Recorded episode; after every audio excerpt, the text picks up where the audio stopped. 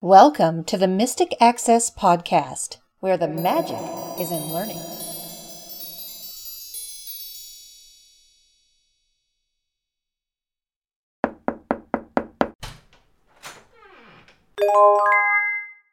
Hello, everybody, and welcome to this episode of the Mystic Access Podcast. I'm Chris.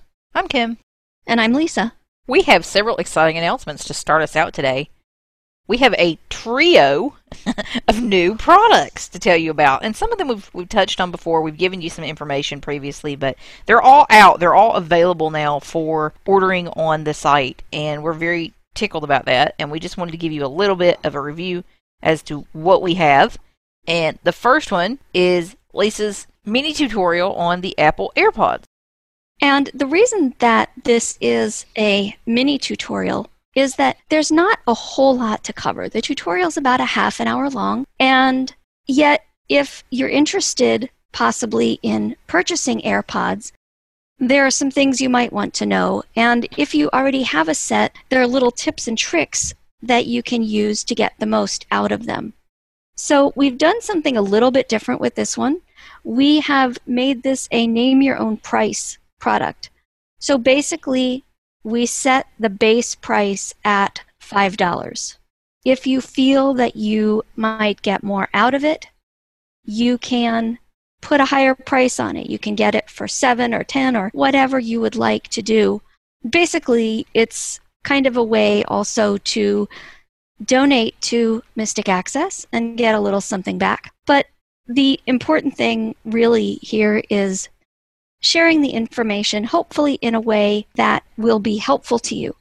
One thing that you should know about this tutorial is that you will not hear the audio that's coming from the Apple AirPods. We can't really demonstrate that because they play when they're in your ears. So there's no way for you to hear it. And actually, I just saw a discussion this morning on Twitter. People were talking about whether or not you could really accurately and adequately demonstrate the musical properties of a device. In other words, if you could demonstrate how the music sounded. And it's really hard to capture the actual sound, it's more about features. And so we do discuss features. But if you are getting this tutorial, with the idea of hearing how the AirPods sound, I just need to let you know that you will not be able to hear them per se on the tutorial, but you will be able to hear about all the neat and innovative ways that you can use them. I got mine shortly before Christmas and have been thoroughly enjoying them and just wanted to share that with you. Yeah, and essentially you can think of the name your price products as just putting a little extra tip in our tip jar, you know, if you wish to do that. It's just a little something that we want to do that's a little bit different, a little bit innovative. So definitely check it out if it's something that interests you.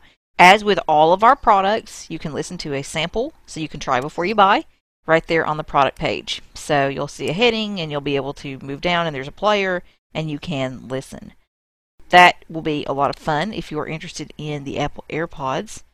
We have something else musical that we want to discuss, but first, I want to tell you that the Stress Less, Browse Happy Internet Navigation tutorial is now available for purchase.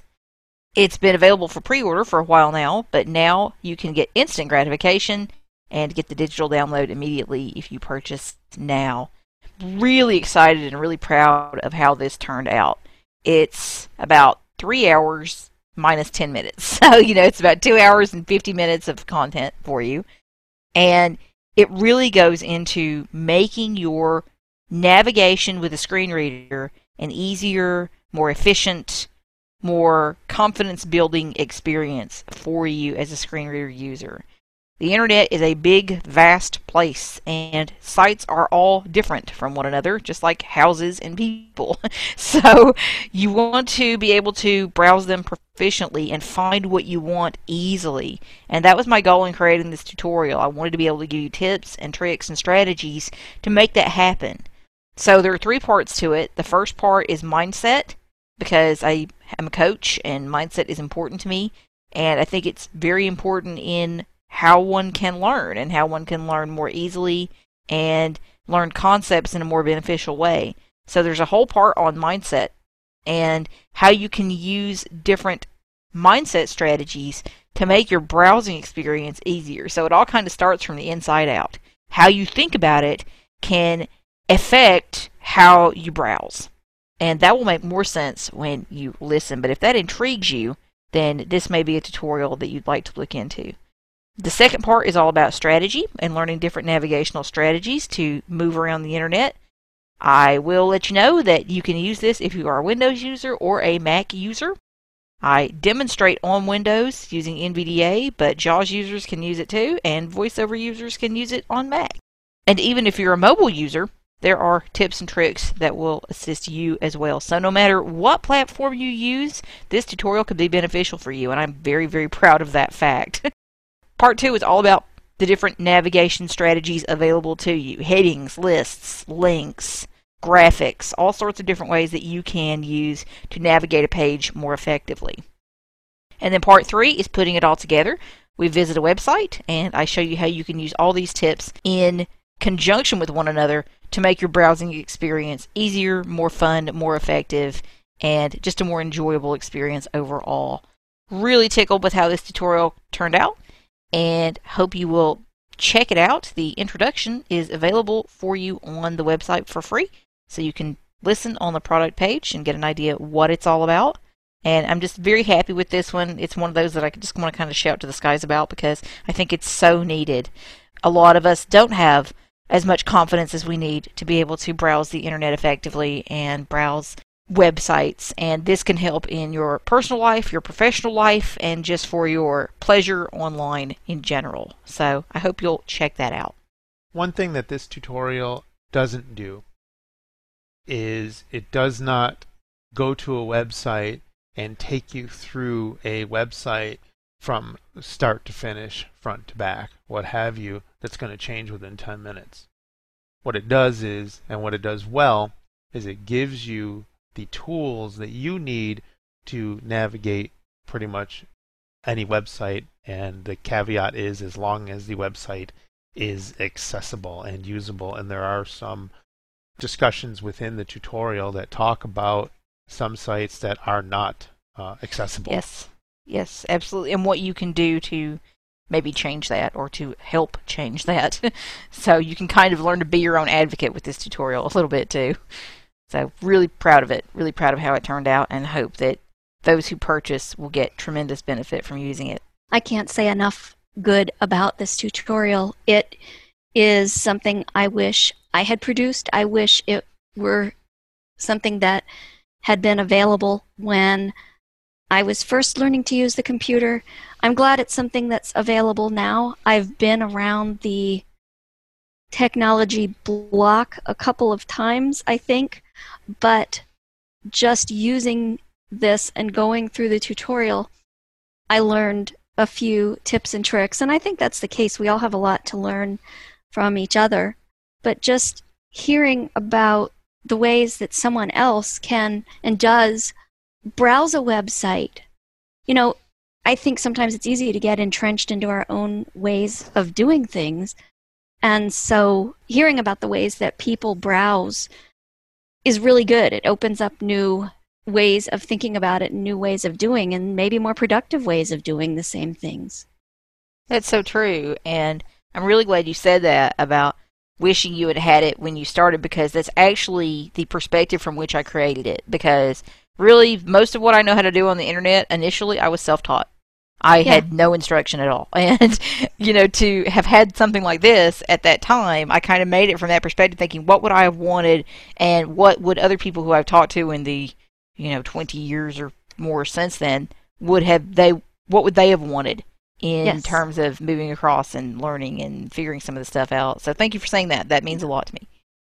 If you've been on the internet for a while, I wouldn't discount it either. Uh uh-uh, no. I mean, for me, secretly, I kept thinking, okay, is it done yet? Is it done yet? I want to hear it. no, really, I was very eager to get this into my own hands and just see how things are different. And in some ways, Kim and I browse similarly, and in some ways, we browse very differently. And so the next time I get stuck and the next time I run up against a website that makes me want to rid myself of some of my hair, otherwise known as tear my hair out, I will certainly use some of the strategies that she discussed.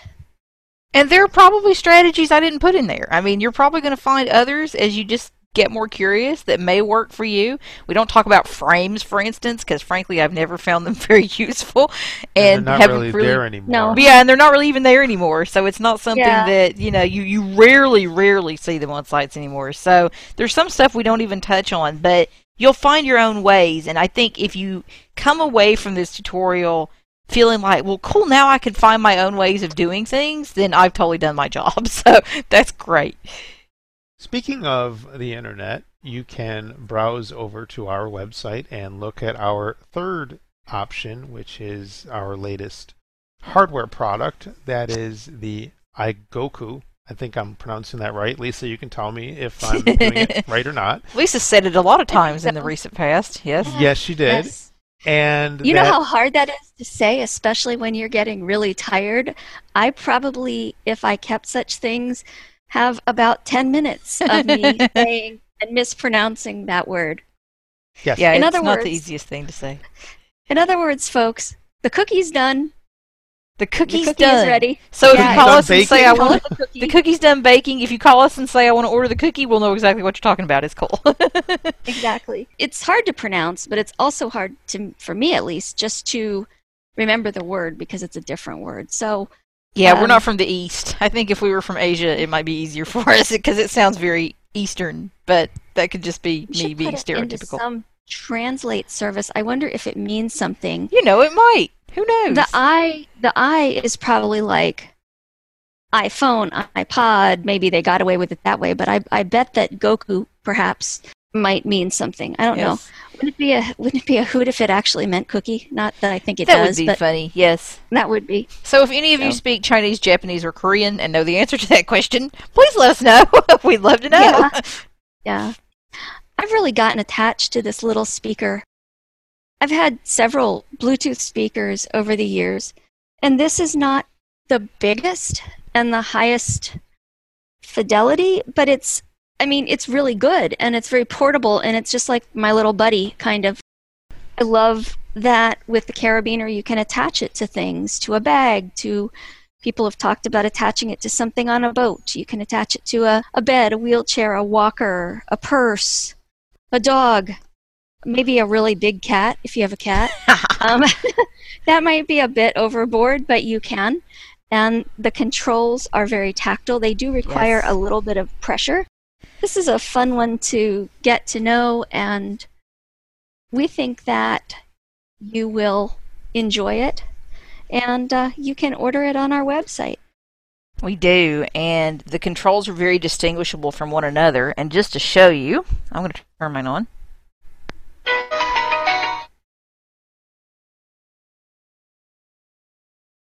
Bluetooth mode. There's the voice that you're going to hear. As many of you may know, all of our speakers have voice prompts available, and this is no exception. There's her voice. I'm going to turn her off. Power off. So she's easily understandable. She's pleasant.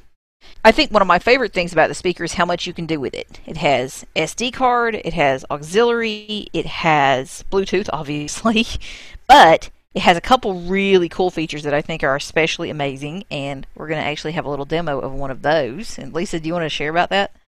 Sure, there are two things it does that haven't thus far been mentioned. And one is that you can play a micro SD card. So you can load music or books or whatever on a micro SD card, leave it in there, and it will just play. But the thing that it does that none of our speakers have done thus far is you can use it as an external sound card on your computer. So, for example, if you have a laptop or even a desktop, because sometimes those aren't so great, with little horrendous speakers, you can use this as an alternate source. You can use this speaker as your computer speakers. Or I like to do this sometimes. What I will do is I'll have my screen reader coming through my laptop speakers or my headphones, and I want something a little nicer, but I also want it a little bit separate for music. I find I like the screen reader coming through a smaller speaker. I used to have these wonderful big speakers. If I played the screen reader through them for too long, it gave me a headache. It was like the voice of God was screaming at me. It was uncomfortable. You can have this either play your screen reader output or music. And we'll, in a little while, have a demo of how to do that. It's actually simpler than maybe I have made it sound. Yeah, let's go ahead and do that now, and we'll show you how it works. So if that particular feature interests you, then you can check out how it works. So here's Lisa again. Our new iGoku X5 speaker has a feature that none of the other speakers that we offer currently has, and that is that you can use it as an external sound card. Let's say, for example, that I would like my screen reader's output to come out of the speaker instead of out of my laptop speakers. First of all, I need to set the speaker on my laptop as default. Otherwise, when I plug in the speaker, it will automatically grab all audio. I find the easiest way to do this is to go into my system tray. To go to the system tray using any screen reader, I will simply press the Windows key along with the letter B as in boy. User promoted notification area toolbar. TW blue button. I will then press S twice. My option is labeled speakers. Yours may be different but that's what mine is. If you need to find what yours is labeled, just use your down arrow. But as I said, I'm going to press the letter S. Safely remove hardware and eject media button. Speakers, 80% button. Now I'm going to press my context menu key. Context menu. And down arrow. Open volume mixer M. Spatial sound. Off. Playback devices B. To playback devices and press enter. Sound dialog. Playback property page. Select a playback device below to modify its settings. List. Speakers. Conexant ISST audio. Default device 1 of 2. That is what I want, and it is already set as the default. This already is my default, so let me down arrow once. Speakers. USB 2.0 device. Ready 2 of 2. This is the iGoku speaker that's plugged in, but because it's not set as the default, I will use it as my example. I'm going to tab. Configure button Alt plus C. And tab once more. Set default split button submenu Alt plus S and pressing enter here would set that as the default. Properties button, OK button. I would then tab to OK and press enter, but since I don't want to make any changes, I'm simply going to escape. Now, let me show you how easy it is to switch speakers with NVDA. To get started, I'll plug the micro USB cable into the speaker, nibs down, and it is, of course, connected to my computer's USB port. I'm then going to press the power or mode button and hold it for about two seconds.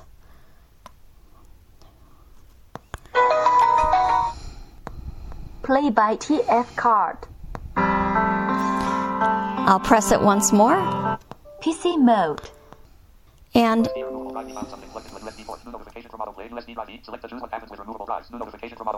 and now I'm ready to switch sound cards. As you heard, the notification came up on my computer, which means it sees the speaker. I'm going to press Insert N. NVDA menu. Preferences submenu B. I've just down arrowed to Preferences and pressed Enter. General settings. G. And down arrow. Synthesizer. S. And press Enter on Synthesizer. Synthesizer dialog. Synthesizer. Combo box Windows OneCore voices collapsed Alt plus S. Output device. Combo box speakers. Conexant ISST audio. Collapsed Alt plus D. There is the same speaker that is listed as my default. In this case, speakers. USB 2.0 device. I've down arrowed to the speaker USB device. Audio ducking mode. Combo box no ducking collapsed Alt plus D. OK button. TW Blue. List. Blind Alive. Text. Happiest of birthdays to Mel Scott, at Blind Alive S founder. Here's wishing you many years of happiness ahead. And as you can hear, the audio has switched to the speaker.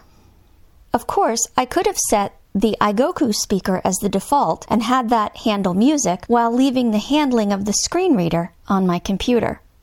I'm going to exit NVDA now and show you the procedure in JAWS. Now, when I start JAWS, because the default is still my laptop speakers, JAWS will come up using the laptop speakers. Changing audio sources in JAWS is as simple as it is in NVDA. I'm going to press Insert J. Menu option submenu to navigate press up or down arrow. I'm going to down arrow once to Utilities. Utility submenu U. Enter JAWS Anthem submenu T. Synthesizer and Braille Manager E. Sound card submenu oh. and down arrow till I reach Sound Card submenu and press Enter. Enter Windows default sound card checked W. Windows default sound card is checked, so whatever the default would be is what is checked. Speakers USB 2.0 device Down arrow to speakers USB 2.0 device and press enter. Leaving menus. List box replies. Chris Grabowski. Re. I go to 2 2 slash 6 slash 20 18 540 p.m. 11. And as you can hear, JAWS is now coming out of the speaker with a richer, fuller sound than that offered by the laptop. Of course, to have sound playing back through your computer speakers again, just reverse the process both in JAWS and NVDA. This little speaker has lots of great features, and I would encourage you to go to mysticaccess.com to check all of them out and to order one for yourself. As always, it comes with a tutorial that walks you through the ins and outs of how to use it.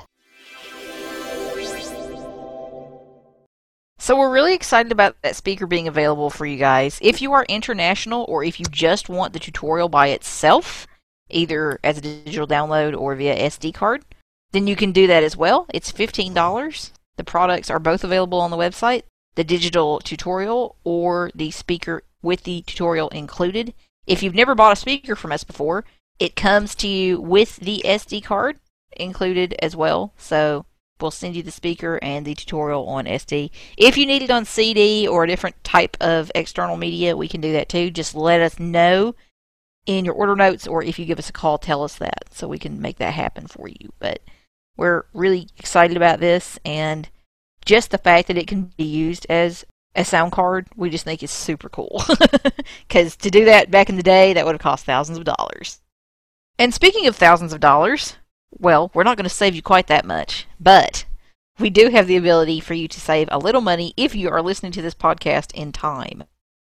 When you are hearing this, we are right toward the end of our Valentine Day sale. So, however you are celebrating, whether alone or with someone special, we want to share our love with our customers and have a little sale for you guys. If you are listening on Tuesday, February 13th, or Wednesday, February 14th, 2018, you are still eligible for the sale. So you can save a little bit of money automatically when you visit the site. All you have to do is find the product you want, you'll see the sale price, and you can add to your cart or buy now, or you can call us and we'll take care of it all for you. If you want one of these cool new products, it might be a great time to do it if you're listening in time. So now we move from one speaker to another speaker. Yes. And or a whole family of them. Pretty much, yeah. And Yeah. this is the monthly class that we're going to be holding on February 22nd Which is a Thursday. at 8:30 p.m. Eastern Time, and we are going to be discussing the accessibility of the Sonos products. Why would you want one? Is it right for you? Those kinds of things. We're going to talk about the accessibility of the Windows client, the Mac client, the iOS, Android, and yes, even Fire. So you can basically play your Sonos or control your Sonos from those platforms. Absolutely. And we're going to talk about comparing it to speakers that you may already own, why you might want this one, or why you might not. So it's going to be a fun class. We're going to attempt to be objective, or at least I'm going to attempt to be objective because I'm kind of in love with mine. But it's going to be fun and it's going to be very musical. Definitely come hang out with us. The class is called The Sound of Sonos. And no, for those of you wondering, I did not know about Paul Simon's retirement before I created the name of the class. But that's the name of it, and you can learn all about it and get the call in information on our free teleseminar list. And you can join that by visiting mysticaccess.com slash teleclasses. mysticaccess.com slash T-E-L-E-C-L-A-S-S-E-S. And there is a little form there to put your email address in to join us. And if you have any trouble, let us know. We'll be happy to help you out. But you can learn all about our free classes on that page and join the list. It's a fun place to learn all about what we've got coming up. And this is our February class. The next thing we're going to talk about is another speaker. Another thing that talks and speaks and or stuff. makes noise. yeah. And that is, of course, those of you that know us and have been listening for a while know that we like our Amazon Echo products. Our ALEXA, or She Who Must Not Be Named, because Yes. your whole house will start doing stuff that you don't want Chris's will, that's for sure. Well, anyway, the thing that we want to talk about is the Echo Connect. The Echo Connect is a little box that connects between your landline and your telephone. You can't use it with a cell phone, but what it allows you to do is both place outgoing calls and answer incoming calls from your Echo. Now, you might want to ask, why would you want to do that? Is that what you were going to ask, Kim? Um, yes, that is what I was going to ask because I'm thinking, well, I have a speakerphone. Why wouldn't I use that for a brief moment if I needed to answer a call? Or why would I want those artifact sounds when I could answer via my regular phone? There's a couple of reasons why one might want this, and one we will not be demonstrating. and or Chris will have the cops at his door and we don't want that. Well, pretty much, yeah, and then they'll be being hauled away in chains. But anyway, you can use it to call 911, which you can't do with the just echo to echo calling or the outgoing echo or outgoing Google Home where you can call specific numbers. You can tell the assistant to call 716-543-3323 for example and it will make the outgoing call. Those will not call 911 if you know someone who can't move, you know, their motor, the mobility is impaired or whatever, or they they're fallen and they can't get up type of situation, they would be able to call emergency services and talk to emergency services again. You have to be able to speak still. The other kind of cool thing, there's a couple of ways that I've actually utilized it. One, it speaks the name of the incoming call when they are in your contacts. It used to speak the number. I don't know what they did with it, but it's not speaking the numbers now of uh, just random incoming calls. There are a couple of other kind of interesting ways that I would utilize this, and Lisa was the uh, the recipient of it yesterday because Lisa called and I had to answer the phone, and I couldn't find my cordless phones. And by the time the phone stopped ringing, she would have gone to voicemail and I had to call her back, you know, really. And I would, didn't want to do that. So I just told ALEXA to answer the phone. And we had our conversation. And it's not the best quality of conversation. Uh, Lisa can probably attest to that.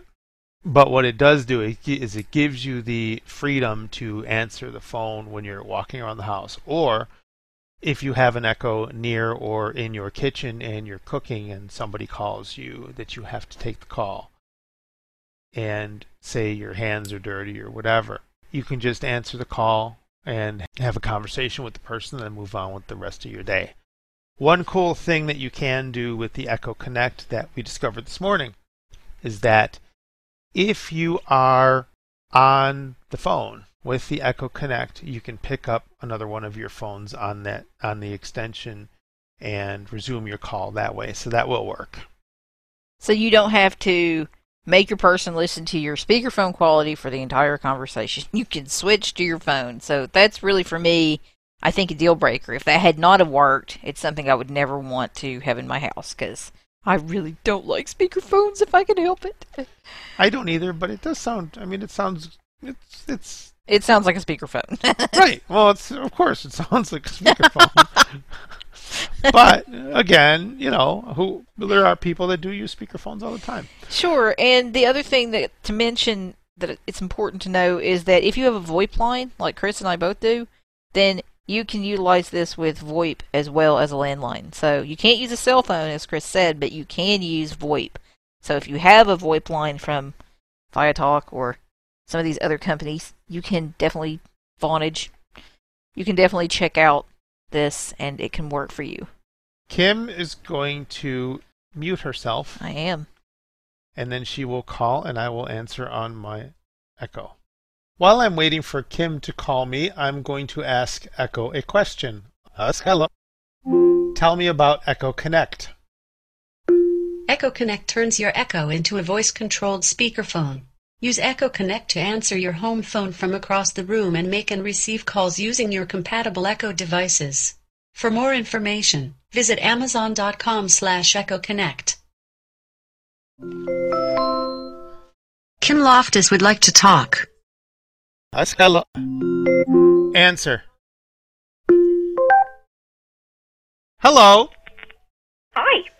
So you're talking to me on my Echo, and I'm going to say some words, and because you're very close to your echo to make this recording work well, it actually sounds quite good. So if you're close to your echo, like washing dishes or dusting or whatever you happen to might be doing at the time, then that might work actually quite well because it does sound a little better than I initially gave it credit for a second ago. So well, it really depends on, like you said, I have to be really close so that it can Yes. pick it up. But it it's it's a nice way to just be hands free when you're you know just doing other things. But again, if you're further away from it, then yeah, it probably does sound a little weird. So- yeah, it definitely has more of a speakerphone VoIP-ish quality to it. In other words, it sounds muffled. It doesn't sound very clear. So the closer you are to it, certainly the more pleasant it's going to be to your caller. Exactly. So I'm going to say the magic word and I'm going to hang up so that our listeners can hear what it sounds like when it hangs up. Hello. Hang up. And you hung up. did. and I heard a click in my ear. Yes, you did. yes, I did. What we're going to do now is show you a disadvantage of Yes, we are. calling with your Echo, your Echo Connect, your Google Home, any of that stuff. Yes. Us, hello. Call 716 543 3323. 716 543 3323. Thank you for calling Mystic Access, where the magic is in learning. We appreciate your call. If you know your party's extension, you may enter it at any time. If you have questions about our comprehensive assistive There's technology products and services, or if you We wish to place an order via phone, please press 1. To reach the Mystic Access podcast comment, Hang up. So, unless you're calling a system that has speech recognition and you reach one of these menus, you wouldn't be able to get through. So, you'd just kind of be hanging out at the menu. So, that is one disadvantage of using your Echo. I suppose with the Connect at least, you could pick up an extension, type in the number, and move on with the rest of your day until you actually connect with a live human being. If you're going to pick up the extension, you might as well just pick up the extension and talk on it. To make the call Right. initially. Right, yeah. exactly. That is a disadvantage of all of the voice assistants when you're calling out. Yeah. So don't do your QVC shopping or anything like that using these or something like calling us because it won't work.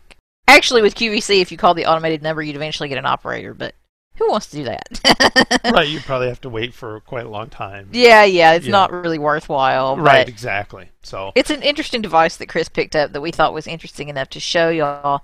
And particularly if you have multiple disabilities, and one of which may be a motor disability of some sort, then this could be cool just for the 911 capability that it has. And I think they're what about 40 bucks?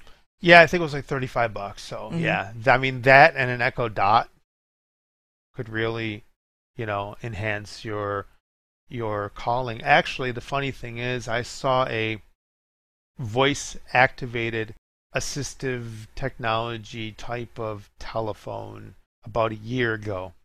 And you could answer the call, you could hang up the call, you can dial the calls, you can do all this stuff that you can do with the Echo and the Echo Connect. I bet it thing- costs a lot more than the Echo and the Echo Connect. it did. It was like two hundred and fifty dollars. yeah. So yeah, it was a little pricey for what thirty-five plus probably about forty-nine or something. Yeah, so like 85, say about 85 bucks, Yes. you know, 85, Yeah. 90 bucks. You could have the whole suite. Speaking of which, just so y'all are aware, I know that I've been seeing some incredible Echo deals lately. If you want like a bundle, like a Fire Stick and a Dot, for instance, I mean, there's some crazy deals going on at Amazon right now. So if you're interested for, was in it sixty-nine stuff, bucks or something? it was something like that. It was crazy. Yes. yeah, I saw that too. It was like, wow, okay. yeah. So if you want to bundle your Echo products, this might be a very cool time to do so. I think uh, Google and Amazon are trying to battle it out for, uh, you know, which assistant's going to win, or because I just saw the Google Home Mini, which we will talk about in probably the next the next podcast, yeah. But I just saw that a commercial for that. It was 49. Now they're they're touting it at 39, and they were giving them away for Christmas if you bought some other product, which was kind of cool. So. And the same thing's kind of happening with Apple and Sonos, but we'll tell you more about that if you come to our free February class. exactly. So for our main event, we are going to enter the Mystic Access Magic Castle, where Lisa and I and Kim, and there was a little bit of delay with Kim, so we won't hear too much of yeah, Kim I don't talk the- as much as normal, so some of you may be breathing sighs of relief. You won't hear quite as much of me. Exactly. We enter the Mystic Access Magic Castle and we have a really nice discussion with Shelly Brisbane, who is the author of iOS Access for All. And you can listen to this now. Welcome to the Mystic Access Magic Castle. Hello, everybody. We are in the Mystic Access Magic Castle. Again, this is Chris, and we have Kim and Lisa. And we have a special guest with us in the castle. And Lisa is going to actually introduce our guest. Yes, every year this wonderful gift arrives in the form of usually I see it as a tweet on the internet, and it tells me that a new book is available. I love to read and I love to learn, and this book is really an encyclopedia almost of all things iOS. And I could probably sit here for the next half hour and just wax poetic about the virtues of this book and all the things that make it wonderful. I have owned several editions. If I were you, I would not want to hear me do that for half an hour. So we are very privileged to have Shelly Brisbane join us. Shelly is a writer, editor, podcaster, and cocktail enthusiast. Shelly's career in tech journalism spans 28 years, 16 books, hundreds of articles and blog posts for leading tech publications, and several stints on the editorial staffs of leading trade publications and websites. Shelly covers low vision related topics for Access World magazine and the Blind Bargains podcast. She served as editor in chief of Blogger and Podcaster magazine, networking editor for Mac User magazine, and editor for online learning company Powered Inc. Her podcasts include the Parallel Podcast with Accessibility Sprinkles and the award winning Shelly's Podcast. When she's not working, Shelly spends time with her husband and cats in Austin, Texas, watches ancient movies, and reads books, some of which are made of paper.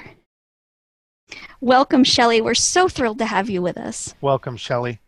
Thank you so much. It's Welcome. great to be here in the castle. And thanks for that lovely introduction, some of which I wrote, but I was going to say, you. it's lovely. yes, I think we stole it. We did. I, I meant the Except part for the- the, the nice things you said about the book, but thanks for that as well. So except for the accessibility sprinkles. That's like the tagline for the one podcast, and I love that because it's yeah, that's awesome. you do a lot, I think, with the intersection of accessibility as we know it and mainstream life. One of the things that I, when I first was introduced to Shelly, well, not really personally introduced to Shelly, was when I first started to get into or podcasting 2005 2006 and one thing i can remember one of my first podcasts was the Shelly cast and i remember this this uh, time where you and your husband were paving the driveway or something like that kind of stuck with me and i Well, really he was paving the driveway, not me. but I, I totally remember that. And I also remembered, too, that you had mentioned in one of those podcasts that you had a visual impairment. And I thought that that was really cool that, you know, you did in, in your resume. So I was really impressed with the, you know, with it back then. So it's it's really nice to have you on the podcast. Well, thank you, and I, I appreciate that you're a podcast old timer, as am I. I mean, Yes. I, when I found out podcasting was a thing, I was just so happy, and I was like, oh, I get to talk into a microphone, and maybe a couple of people listen. And I do hear from people who listened back then that I had no idea listened back then, and I'm like, mm-hmm. oh wow, I thought it was just me in Right. the podcast closet, but apparently a couple people listen. Mm-hmm. Yep, and I was one of them. Well, let's talk more about the book. It is iOS Access for All, and this is a mammoth book. I mean, this is this is a book with a capital B. If this were Braille, I wonder how many volumes it would be if it were in Braille because it's Oh, enormous.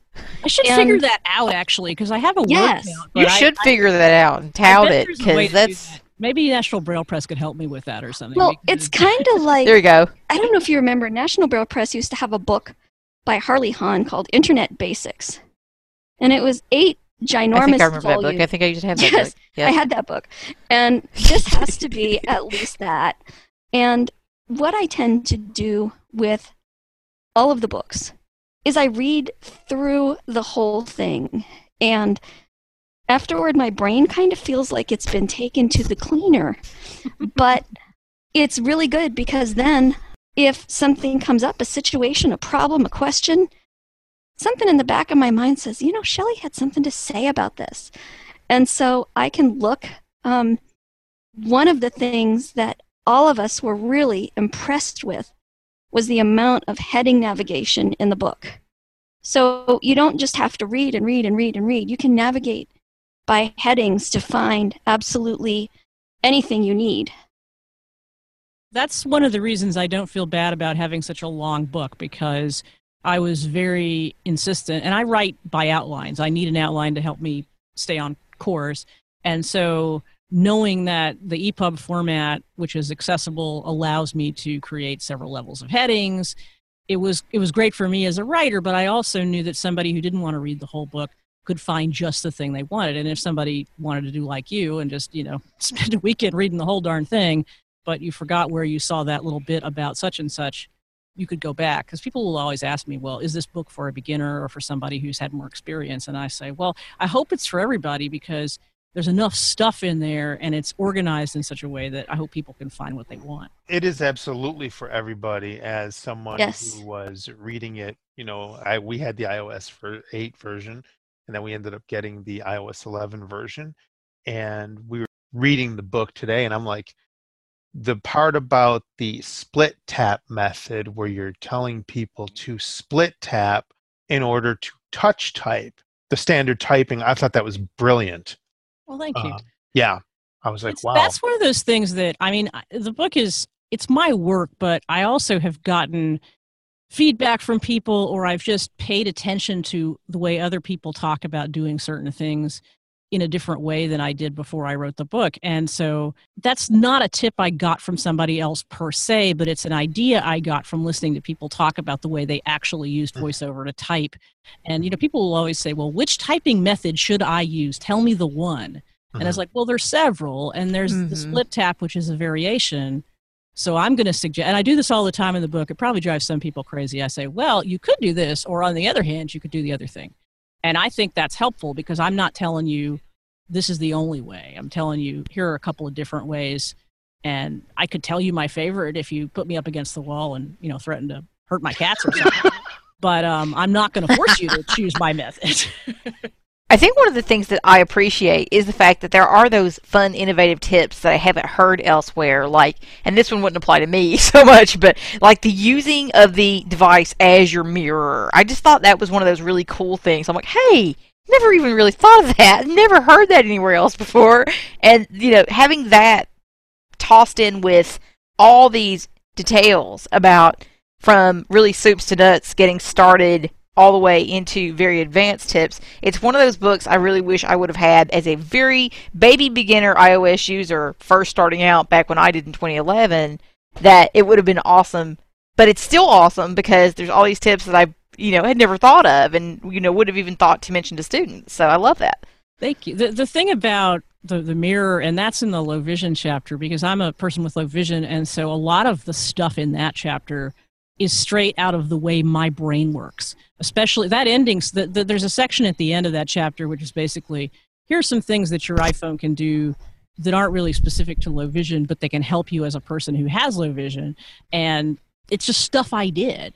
And the, my copy editor who works with me on it, she's like, you you listed a lot of things here, and you're sort of off the track of giving people tips as to how to use the low vision tools. Aren't you? Are you kind of going off the deep end here? And I said, no, because I've done all these things.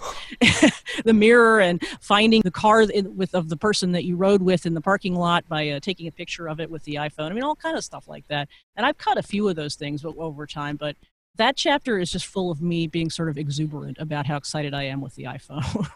I feel like this book kind of, well, to be perfectly honest, it makes me look good. because if I get questions about low vision, as a person who is totally blind, I have a resource. I have a place to go where it's all put together. I have never worked with anyone who used an iPhone with switch access, but that fascinates me to just kind of find out how people with different kinds of disabilities are using this device. And it really does kind of just bring back that sense of exuberance or awe at how versatile it really is. Kim mentioned the mirror, and I'm curious if you have any other tips that you share throughout the book that are kind of your favorites, if you would maybe tell us two or three of those. Let's see, some of my favorites. Uh, well, I mean, a lot of them tend to come from the low vision chapter because the way I've always operated as a low vision person is sort of as a life hacker. I'm always trying to find ways to do things that nobody taught me in a mobility and orientation class or anything. It's just like I, I hacked my way through life. And that's probably because I've lived so much in the mainstream world. And so it's like, well, if I, if I don't figure out how to do it, then nobody else will show me. Mm-hmm. And so there, there are a lot of things that I guess are pretty straightforward. Like I use the camera, and now that there's the magnifier feature with an iOS, to read menus in front of me on the table to menus up on a wall. I'll take a photograph of a menu that's at a fast food place or something, and then I'll get myself out of line and study the picture of the menu that I've taken. And now that we have such great scanning apps, I could use Seeing AI or KNFB Reader to even turn that menu into, into text. And I know, you know, a lot of blind folks have different ways of acquiring menus, but as a low vision person, I want to grab that information that's on the wall, whether it's in the restaurant or in the airport. I've, I've talked about um, taking pictures of your location to remember where you are. There's a tip I have in there. I remember going to the San Francisco airport once, and I've been to that airport many times. But every time you go to an airport, you end up in a different part of it. Yes, and I was, do. and I was, I was taking the uh, the light rail into San Francisco from the airport, and it was a very. I have a. I'm photophobic, so I'm really sensitive to light, and it was a really bright area, and I sort of got myself to the train, but I realized on the way back, I'd really like to remember what this space looks like and I took a picture and I kept that picture so that when I came back to the airport, I would know where I was. And it was actually a big help. And it wasn't even about reading the signs, it was just about little low vision friendly landmarky things that I saw. Oh, well, there's that kind of planter that they have, or this is where the train sign is, this is what it looks like, that kind of stuff. Those are, those are a couple low visiony kind of tips. That's fantastic. So, what kinds of things go into updating and revising the book. I mean, most people are really excited when they hear there's a new version of iOS coming out. When you find out a date or a projected date when iOS 12 is about to drop, will your reaction be, yay, fun, or will it be kind of like, oh, here we go again? Um, and what goes into writing that and updating Well, it helps that Apple is pretty regular with its schedules. And so that is a, a, big help to me. And also that they have a public beta program. So the minute they announce it at Worldwide Developers Conference in June, we know there's going to be an iOS. The question is, what day in September or October will it drop? And so my sort of book writing season is, in theory, it's between June and October. Sometimes it stretches out toward, you know, from July to November or something like that and I don't write the whole time, but I know that the beta will come out and a lot of features won't be ready. The advantage of having done the book before is I'm not looking to create new chapters. What I'm looking to do is find the places in the outline where new things will go. So, for example, we had Smart Invert Colors was a new feature in iOS 11. Well, obviously, I needed a section for that, and I knew that there were some voiceover changes, and I needed a, and so I just add to my outline and then as I use the betas, as I discover things, because Apple doesn't give you a handy list, they'll give you the beta software, but they don't give you a handy list that says these are the 18 accessibility related features. They'll tell you their roadmap mostly for mainstream features, and you'll learn something like the notification center or the control center is different, and you can see that or work and figure it out by working with it. But I'm not going to learn that there's you know contracted braille support in a place where there wasn't before until I dig in. And so it, it's a lot of just finding things and trial and error. And I do have some contacts in various places where I get a little bit of information, but mostly it's hunting and pecking. And I, I've made a decision, and I, I think, you know, there are a lot of people who there are people who write about iOS and even in the accessibility world who absolutely want to have the information out the first day that the iOS 12 or iOS 11 in the case of last year is available. They want it out right then.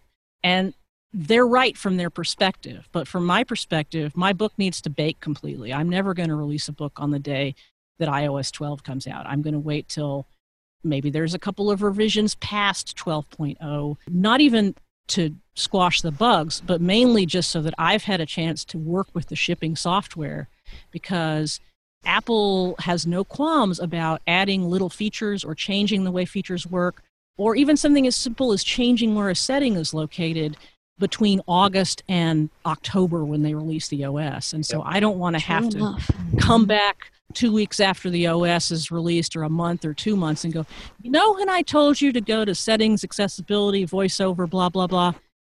Never mind. You know. in, in, my in my previous life, just to kind of add to that, in my previous life with Sendero, I did the documentation for the Sendero GPS product for the Braille Note, and I thought, oh, well, I'll be ahead of the game and I'll start writing the documentation when the product's in alpha. Well, there were sections that I had to completely rip out because they had to be completely ripped out in the product because it wasn't ready for prime time. So I know exactly what you're talking about. Yeah, I mean, I, I kind of yep. have a method of like I have a, a what I call a change list. So every time I change something from the previous book, I mark it down in this little section where I keep notes. And then when it ships, I go back and make sure those changes are still valid. And then I also note when I've made the update. And it's it's like, and that just comes of having written an awful lot of books. You can still miss things. And, and I and I always say to people, you know, I'll release a, a, a book that covers iOS 11 but if iOS 11.4 comes out and there's something substantive, in, especially in accessibility features, that's changed, I'm going to give you a free update because it's basically going to be the same book with added stuff. And I've had to do that a couple of times. While we're talking free or cost, I want to say here that the book sells for $20 US. In my opinion, it is worth every bit of that. I would be hard pressed to find a book that is both reference related and practical of that size and that scope in all honesty for that little money. Right uh, and i just i just also wanted to mention too just for the listener's sake that the book itself is not strictly voiceover. Uh, if we weren't able to gather that from listening to Shelly talk it's everything. Uh, lisa had mentioned switches so you know it it's it it takes all of the accessibility of the ios platform and gives it to you in one neat package that was really important to me because I felt like I, when I started the book, I started from the voiceover perspective. Honestly, I said there are voiceover resources out there. on the web a lot to large part, some of which were old. They had been outdated. There were keyboard commands that were not new anymore. And just, you know, we're, we're, we've skipped past an OS and we haven't upgraded it. And so I started off thinking, well, I'm going to do a voiceover book. But then I realized that was the only accessibility feature in iOS that was covered in a substantive way. And especially as a person with low vision, I felt like people who were writing about voiceover were saying, there's Zoom, and Zoom is cool. Yeah, but how does it work, and what features does it have, and how can I best optimize that for my, my own personal needs? And then obviously switch access, which I don't pretend to understand 100%, because the thing about switches is that you use them in combination. And I, have actually been to some talks by switch vendors and people who configure switches for iPad users. And it's fascinating because there's a whole bunch of strategies related to uh, each, basically, what you do. A switch substitutes for a gesture. And so a person with switches typically will use far more than one. So one switch might be a tap, one switch might be a left flick, one switch might be a right flick. And so vendors will configure these really groovy setups and they're also customized to somebody's abilities and their hand motion and all that kind of stuff. And it's it's fascinating. And when i say i don't pretend to understand it what i what i mean by that is i don't know all the ins and outs of how one configures a switch for an individual's needs but it's really fascinating and it's it's kind of an art. It's very fascinating. I've worked with uh, a couple of clients in the distant past who have operated their full-blown windows machines with nothing but switches and typing emails and all that stuff and it was it was an amazing thing to watch and be a part of. The title of the book really is descriptive ios access for all. I think sometimes as blind people we get in our little bubble and we think that the only accessibility is accessibility for us. And this not only reminds us but demonstrates to us that accessibility is a far more universal far more far reaching thing I'm really curious to know if you have a story or incident, maybe a reader kind of testimonial of someone who has maybe benefited or made great strides as a result of reading and learning from your book. Well, this one took me by surprise because it was so seemingly simple and straightforward. And this is a blind user, actually. So there's a chapter in the book uh, that covers all of the apps that Apple ships with iOS. So Mail and Calendar and Safari and Messages and all those apps. And the reason I started to do that chapter five editions ago was I basically wanted to call out each app and say how accessible it was and to say if it's not accessible here are some alternatives you have and if you don't think it's accessible here are some workarounds and some tips and stuff that chapter is now like 90 pages it's ridiculous because Apple ships a lot of great mm-hmm. software with iOS. And so I've got myself into this box where I'm writing a section about each app. So one of the apps I found myself writing about was phone because believe it or not, to make a phone call, that is an app. I was like, all right, all right. Okay, here's your dial pad.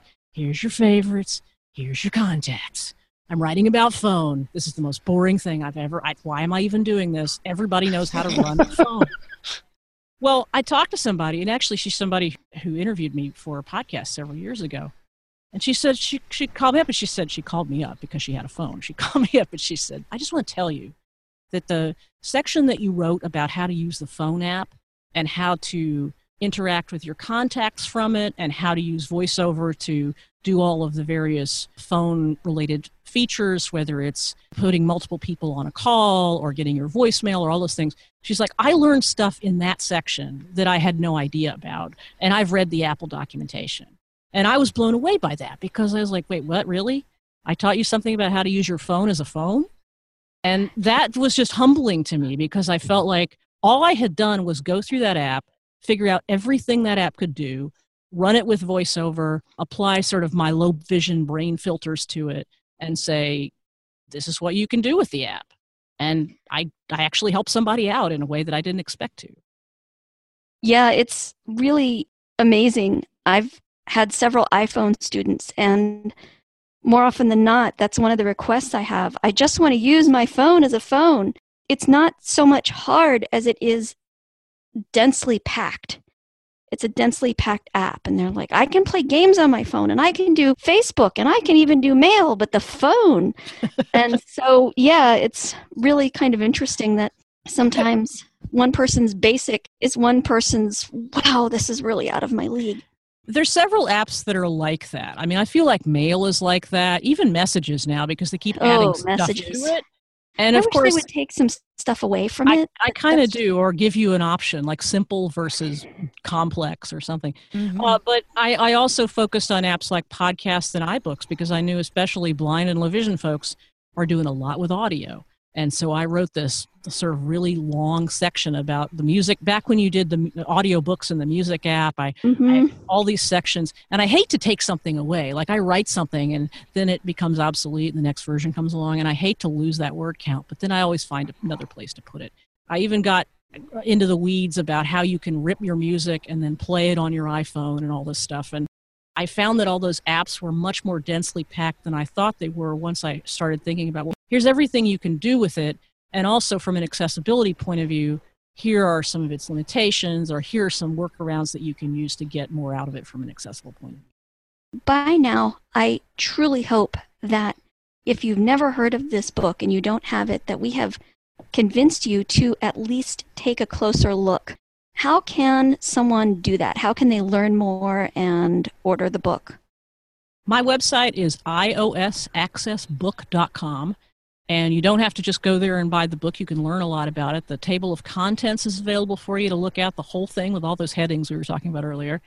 There's also a free sample chapter. Uh, the I, I did a whole chapter on Siri, which includes an awful lot of the Siri commands and how to get the most out of Siri, because I think Siri is a tool that isn't thought of as an accessibility tool specifically, but most people can use Siri in one way or another. And so that chapter is available for free, and you can see how I write. And then, if you uh, are still inclined and interested, you can uh, buy the book from my website in EPUB format or PDF format. If you don't know what EPUB is, that's the format that iBooks on your iPhone uses. They're also uh, accessible readers for the Mac and Windows platform that will read EPUB, and, and it really does a great job of helping you navigate headings. I always recommend that people go with EPUB, but if you are more comfortable with PDFs and you have a reader that you like, uh, you're free to buy it that way as well. Or you can buy it from the iBook store. That's also a PDF, but that has the advantage of just being a simple purchase if you're more familiar with, with buying stuff through iBooks and books and you want it to be in your iBooks library. So I try to be as flexible as I can and give you ways to spend your money at my website. yeah, and a lot of people are really unfamiliar with EPUB, but two readers that I know of that handle it very nicely are QRead on Windows and Voice Dream Reader on iOS. Yes. And I link to those actually, and uh, on the Mac, I suggest iBooks, but there are other accessible uh, EPUB readers as well. So a lot of people think, especially on Windows, I found this because when I did the first edition, I didn't really know about QRead. I was told by many people that that's a great accessible Windows based reader. So even if you think you don't know what EPUB is or that you don't have something that you can read with accessibly, uh, there is a way. When you when you buy the book, there's a download FAQ that actually gives you some links to some accessibility readers, including those we talked about. But how can people contact you via Twitter or any of that stuff? So you can find me on Twitter at Shelly S H E L L Y. Uh, the the book also has an account, iOS Access Book, and basically what I do on there is announce updates and occasionally uh, beg for iBooks reviews. Uh, but you can follow iOS Access Book, or you can follow me on Twitter at Shelly. That's probably the best way to find me. You can get to me via email through my website, but I'm really responsive on Twitter. Fantastic. I am so glad you could join us and tell us about this and just kind of widen our horizons a little bit. It's a pleasure to have had you on, and we wish you lots of success with this current version of your book and those that are to come. Thank you so much for having me. It was a blast. It has been a blast, like you yes, said. it has. Uh, we really want to thank you for joining us. Thank you. It was my pleasure. Thank you for your visit to the Mystic Access Magic Castle. You're welcome anytime. It's such a great book. It offers so much for really anyone who needs any kind of accessibility using the iDevices. It's a mammoth book and it's laid out so beautifully. We had a blast talking to Shelly. It was so much fun.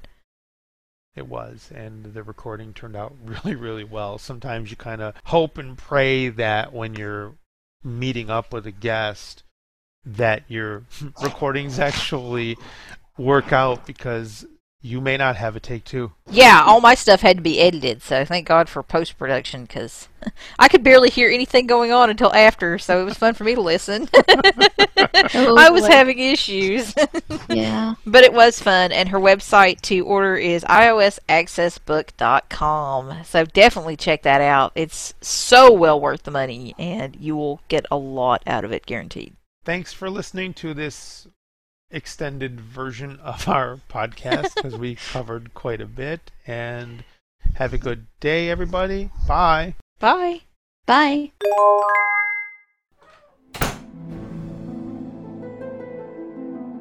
The preceding podcast is a presentation of Mystic Access, where the magic is in learning. To contact us, please visit www.mysticaccess.com. Call us 716 543 3323 and press 2 to reach our Mystic Access podcast comment line. Email us at show at mysticaccesspodcast.com and follow us on Twitter at twitter.com slash mysticaccess. Would you like to spread the word about our podcasts?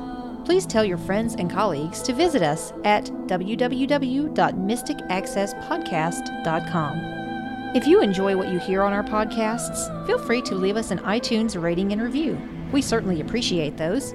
Also, you may feel free to use our podcasts in your own RSS feed. Just be sure that all of our contact information is left intact. Thanks for spreading the word, and thanks for listening. We hope that you have enjoyed this episode.